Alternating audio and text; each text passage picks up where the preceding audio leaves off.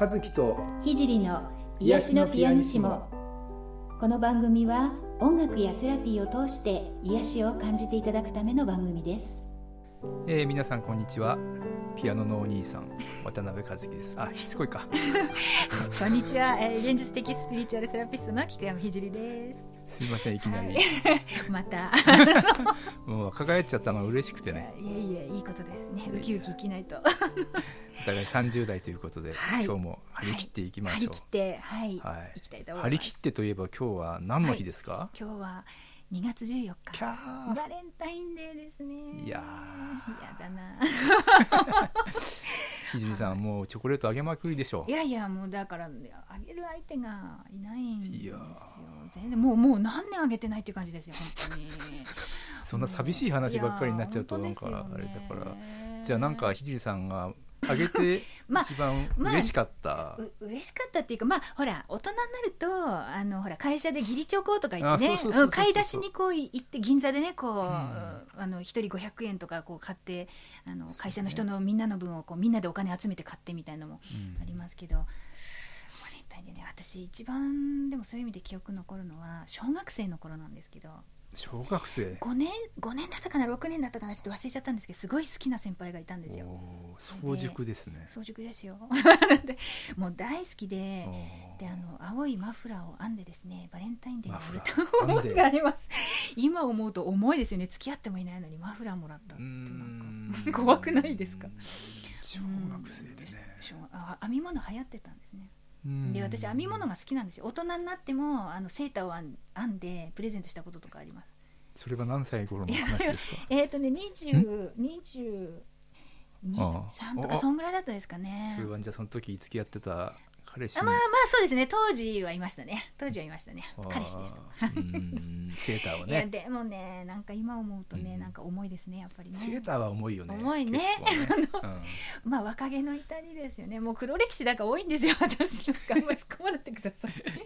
はい。でも和樹さんはどうですか？なんかあのバレンタインデーにこうなんかもらっていや本当義理チョコばっかりだからさ。そうなんですか、うん、でもミュージシャンなんてこうモテモテなんじゃないですかやっぱり。それはあの違います。違うんですか？あの全く違います。ええー、本当ですか？いや、もうなんかちょっと表に出したくなくて隠してるんじゃないですか？いやいやいや、本当もう私は恥を忍んでいったのに。いやね、でもあれですよね。こ今年はあれですか？あのやっぱり奥様から何かもらったりとか。今年もありません。奥様。なんかだんだんお互い寂しい話になるからやめやめましょう。やめましょう。はい。はい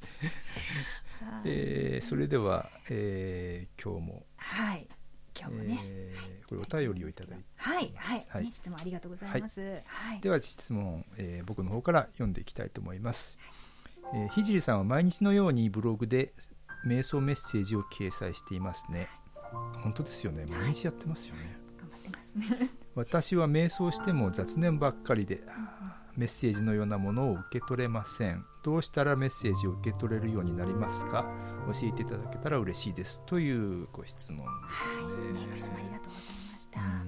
雑念ばっかりそうですよね、まあ、瞑想は特にやり始めの頃って雑念だらけですね、うんうん、そうですねもう私もそうでしたよもうあのざわざわあのこんなことがみたいのがこう出てきたりねでも和樹さんもあれですね毎日瞑想されてるっていうあはいはいはいはい、はい、なんかこうやっぱりメッセージ的なものを受け取ったりすることなんかもあるんですか？なんかね、うん、やっぱ最初のうちはね、うん、なんかねまあ時代もあるんでしょうけど、うんうん、あのすごく特別なことをやってるようななんか、うん、まだ瞑想っていうのが、うんうん、なんかこうなんていうんですかねあのまあ一般的ではなかった。一般的ではなくてなんかうん変なことやってるんじゃないかみたいな。まあね今でこそなんかこうフルフィルメント瞑想とかねねね、あの言葉自体がだいぶメジャーになってきたけれども、その頃はですねなんか怪しいことやってるんだろうな。怪しい人みたいな、うん、ってまず言われていて。確かに確かに、うん、でなんかそのなんか自分はじゃなんかそんな特別なことやってるのかなみたいな、そういう時期はですね、あの受け取った何かを受け取ったような気がしちゃうんですよね。なんか。だからその頃はなんかあの受け取っていたような気もします。なるほどなるほど。けど、もうそれがなくなっちゃってからは、全くないですね。全くない、うん、でもまあ空っぽになってリフレッシュみたいな感じですかね、ですね。まあね本来瞑想って別にねそのメッセージを受け取るためのものっていうわけではねないですよね。よね。うん、うん、あの私の場合はねあのメッセージが降りてくるようになったのはやっぱきっかけがちょっとあってですね。あのまあ、ちょっとね昔のブログ記事とかにもちゃんと書いたんですけどねあの2010年の1月にあの、まあ、日本人のお友達でねすごい美人の女性だったんですけどもスペインにこうお嫁に行ってあのいた友人がいてあの、まあ、あのお子さんも2人いらっしゃってこう、まあ、ちょっと子育てのことを相談したりとかやり取りもあったんですけれどもその友達がしばらく連絡ないなと思ったらもう末期がんですと。もうあと3ヶ月ですっていうメールが関係者の方からこう入ったんですよね。でびっくりしちゃってあのもうすぐに最後に会いに行こうと思って、まあ、すぐ電話をして本人とも喋ってであの航空券の手配もしてホテルも手配して予約完了してであのその日にこうもう何日に到着予定でもうチケット準備してありますって言って電話をしたらご主人様が出てあのまあ実は今朝も意識がとうとうなくなってしまってもあの病院に入ってしまったっていうふうに言われてもうこのまま多分終わりだろうっていうふうにおっしゃられたんですね。でまああのそれでも顔一目見に行こうかなと思ったんですけど、まあ、やっぱ受け入れ側もねあのそのご主人様とはその数年前だったかななんかにあの一度日本であのみんなで会ったことがあるだけだったのでそのよく知りもしない東洋人がですね 突然ね自分がこうすごい大変な時に来ても、まあ、アテンドも大変だろうし、えー、ということでいろいろ考えたんですけど、まあ、スペイン行きをキャンセルしてそれであのその時期ずっと、まあ、日本でお祈りをしてる時期がちょっとあったんですね。だからその時期にあのなんかふっとこうお何かが降りてくるようになったんですね。うん。でその私のお友達っていうのはちょっとそういうスピリチュアルな感覚もある人でまあ、私が当時はあの年末年始に年越しの祈りっていうイベントをねこう12月31日の、えー、夜11時55分から1月1日元旦の0時5分までみたいな感じでこう毎年やってたことがあって。でその時にもこう参加してくれてるようなあの人だったので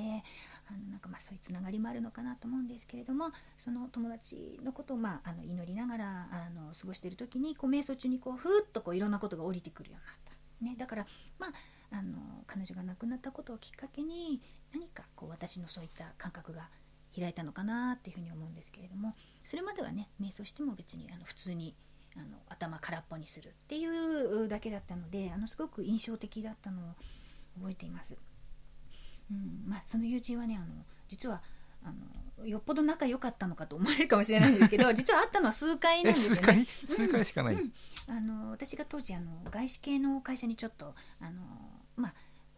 彼女が休暇を取る間の臨時職員ということで あの派遣されていっててだからその最初の引き継ぎと最後の引き継ぎの時しかあの一緒に仕事もしたことないんですけどすごくなんか気があってなんかこうピーンとくるものがあったのでその後あの家に泊まりに行ったりとかあのそんなことが何回かあって当時はあのメールもない時代ですのでね、うん、お手紙をねやり取りしてましたしょっちゅう、うん、だからなんかこうつながるものをすごく感じてた。相手ではあったんですね。で私がアフリカに仕事であの住んでた時も彼女はスペインにいますので日本より近いのでねこう手紙のやり取りを、うん、したりとかもしたし私が妊娠出産したっていう頃はちょうどあのインターネットが出てきた時代だったのであのメールでねあの子育て相談とかこういうふうにするといいよとかいろいろいろいろあのあの教えてくれたりとかしてねあの友人だったんですね。であのすごく関係が深いなって、まあ、ちょっとごめんなさいあのガイドのメッセージからと ちょっと話がずれるんで申し訳ないんですけれどもあの私がね乳がんになった時あの逆算してねおそらくこの頃発生したんだろうなってこう乳がんって大きさ的にこういつ頃って大体わかるんですけどそのおそらく発生したんだろうなって思われる時期に実は瞑想中に彼女が出てきたことがあってであの同じくねあの別の種類のがんで亡くなられた別の、まあ、スピリチュアル系のお友達と一緒にですねその2人あのその2人は知り知り合いじゃないですよ。全く関係ない人なんですけれども、この私のお友達スペインにいたお友達と他の、うん、亡くなられたスピリチュアル系の知人が一緒に6号星に乗って ぐわっと目の前に現れてきたんです。瞑想中に。でその時は何だろうって思ったんですけれどもあの何も思い当たらずにあの、うん、なんかこういうことがあった何か知らせに来たのかなぐらいに思ってたんですけれどもその後ねあの自分の乳がんが発覚した時に逆算してああもしかしたら知らせに来てたのかななんて、う。ん、思った経験があります。すね、そうなんです。うん、だからまああのまあ私の場合はそのお友達のきっかけで、えー、メッセージを受け取ったりそういうイメージがかなりリアルに出てくるっていうふうになったんですけどね、まあ、さっきも言ったように瞑想はね基本的にあのメッセージを受け取受け取るためにするものではないあの自分を空っぽにするっていうのは効果ありますしやってるうちにそういう能力はね開いてくるとはあの思うんですけれどもだからまあ何も受け取らないとしてもあの全然基本的には構わない。その瞑想が上手にできてないわとかそういうことでは全然ないしむしろあの余計なねあのことがなくあの頭空っぽにできた方があの瞑想としてはいいのかななんてね思うんですけれどもあのまあ、私の場合も本当にたまたまそうなっただけなので、まあ、もしかしたら何かお役目的なことを与えられてあのそういうふうになったのかなとは思うんですけれども、まあ、あのこの世的な私から言えば本当にたまたま な感じです。うんね、ただ瞑想を続けるとあの直感力っていうのは開いてくるのであのメッセージはあメッセージを受け取りたいって思ってらっしゃるならね地道にあの瞑想雑念だらけだとしても雑念もそのうち出なくなりますからあの地道に、えー、続けていらっしゃればいいのかなって、えー、思いますね。うん、あのー、まあ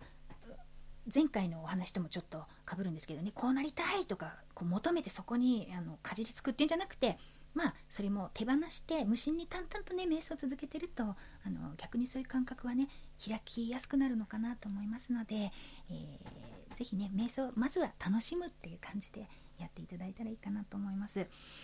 であのメッセージをね受け取るためのあの 誘導瞑想というのをね実は和樹さんと CD を作ってるんですね、はいはい、私ね。ね。守護天使と出会う瞑想っていうのがありまして、うん、それをこうイメージ誘導していって自分の守護天使からあの瞑想をもらうっていう誘導瞑想になってます。あのうちのサロンとかショップでも販売してますしあとあのこのあの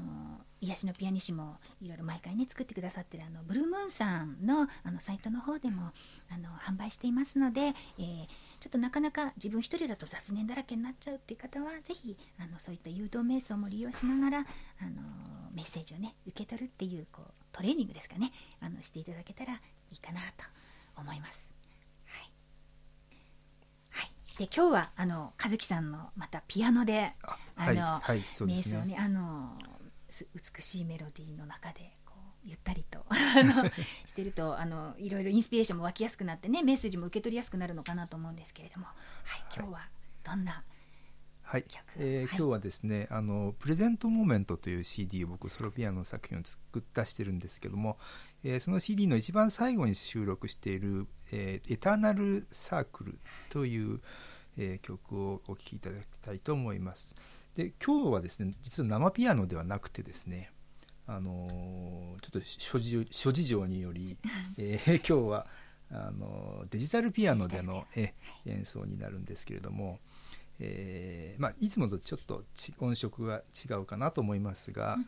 えー、楽しんでいただければと思います。あ実はですねそのうちにここにこのスタジオにグランドピアノが 入るという話がちょっと、ねえー、急に昨日 浮上しまして、はい、えっと多分そのうちこの番組でもグランドピアノでのソロを聴いていただけるんじゃないかと思っております。はい、楽しみにしていてください。えー、それではエターナルサークルお聴きください。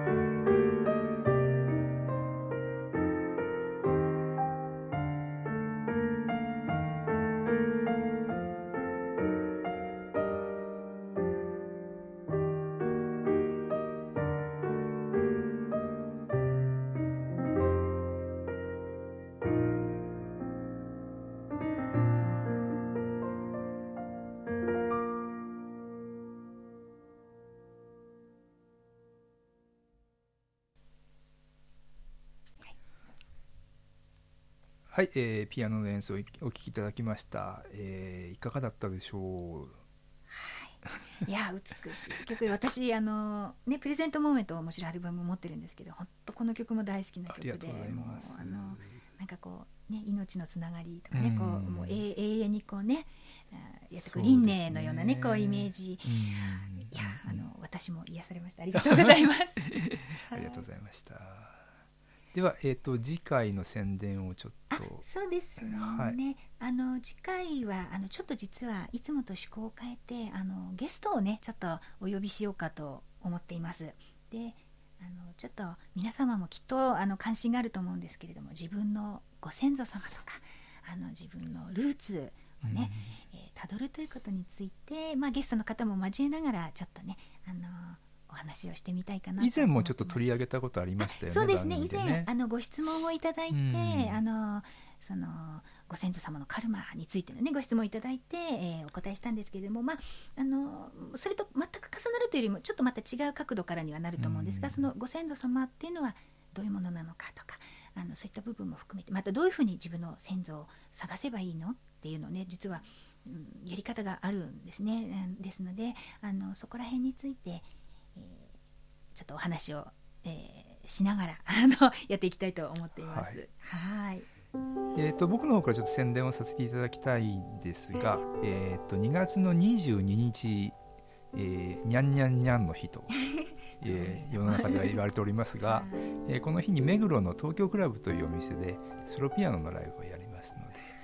えー、お時間ありましたらこちらもぜひ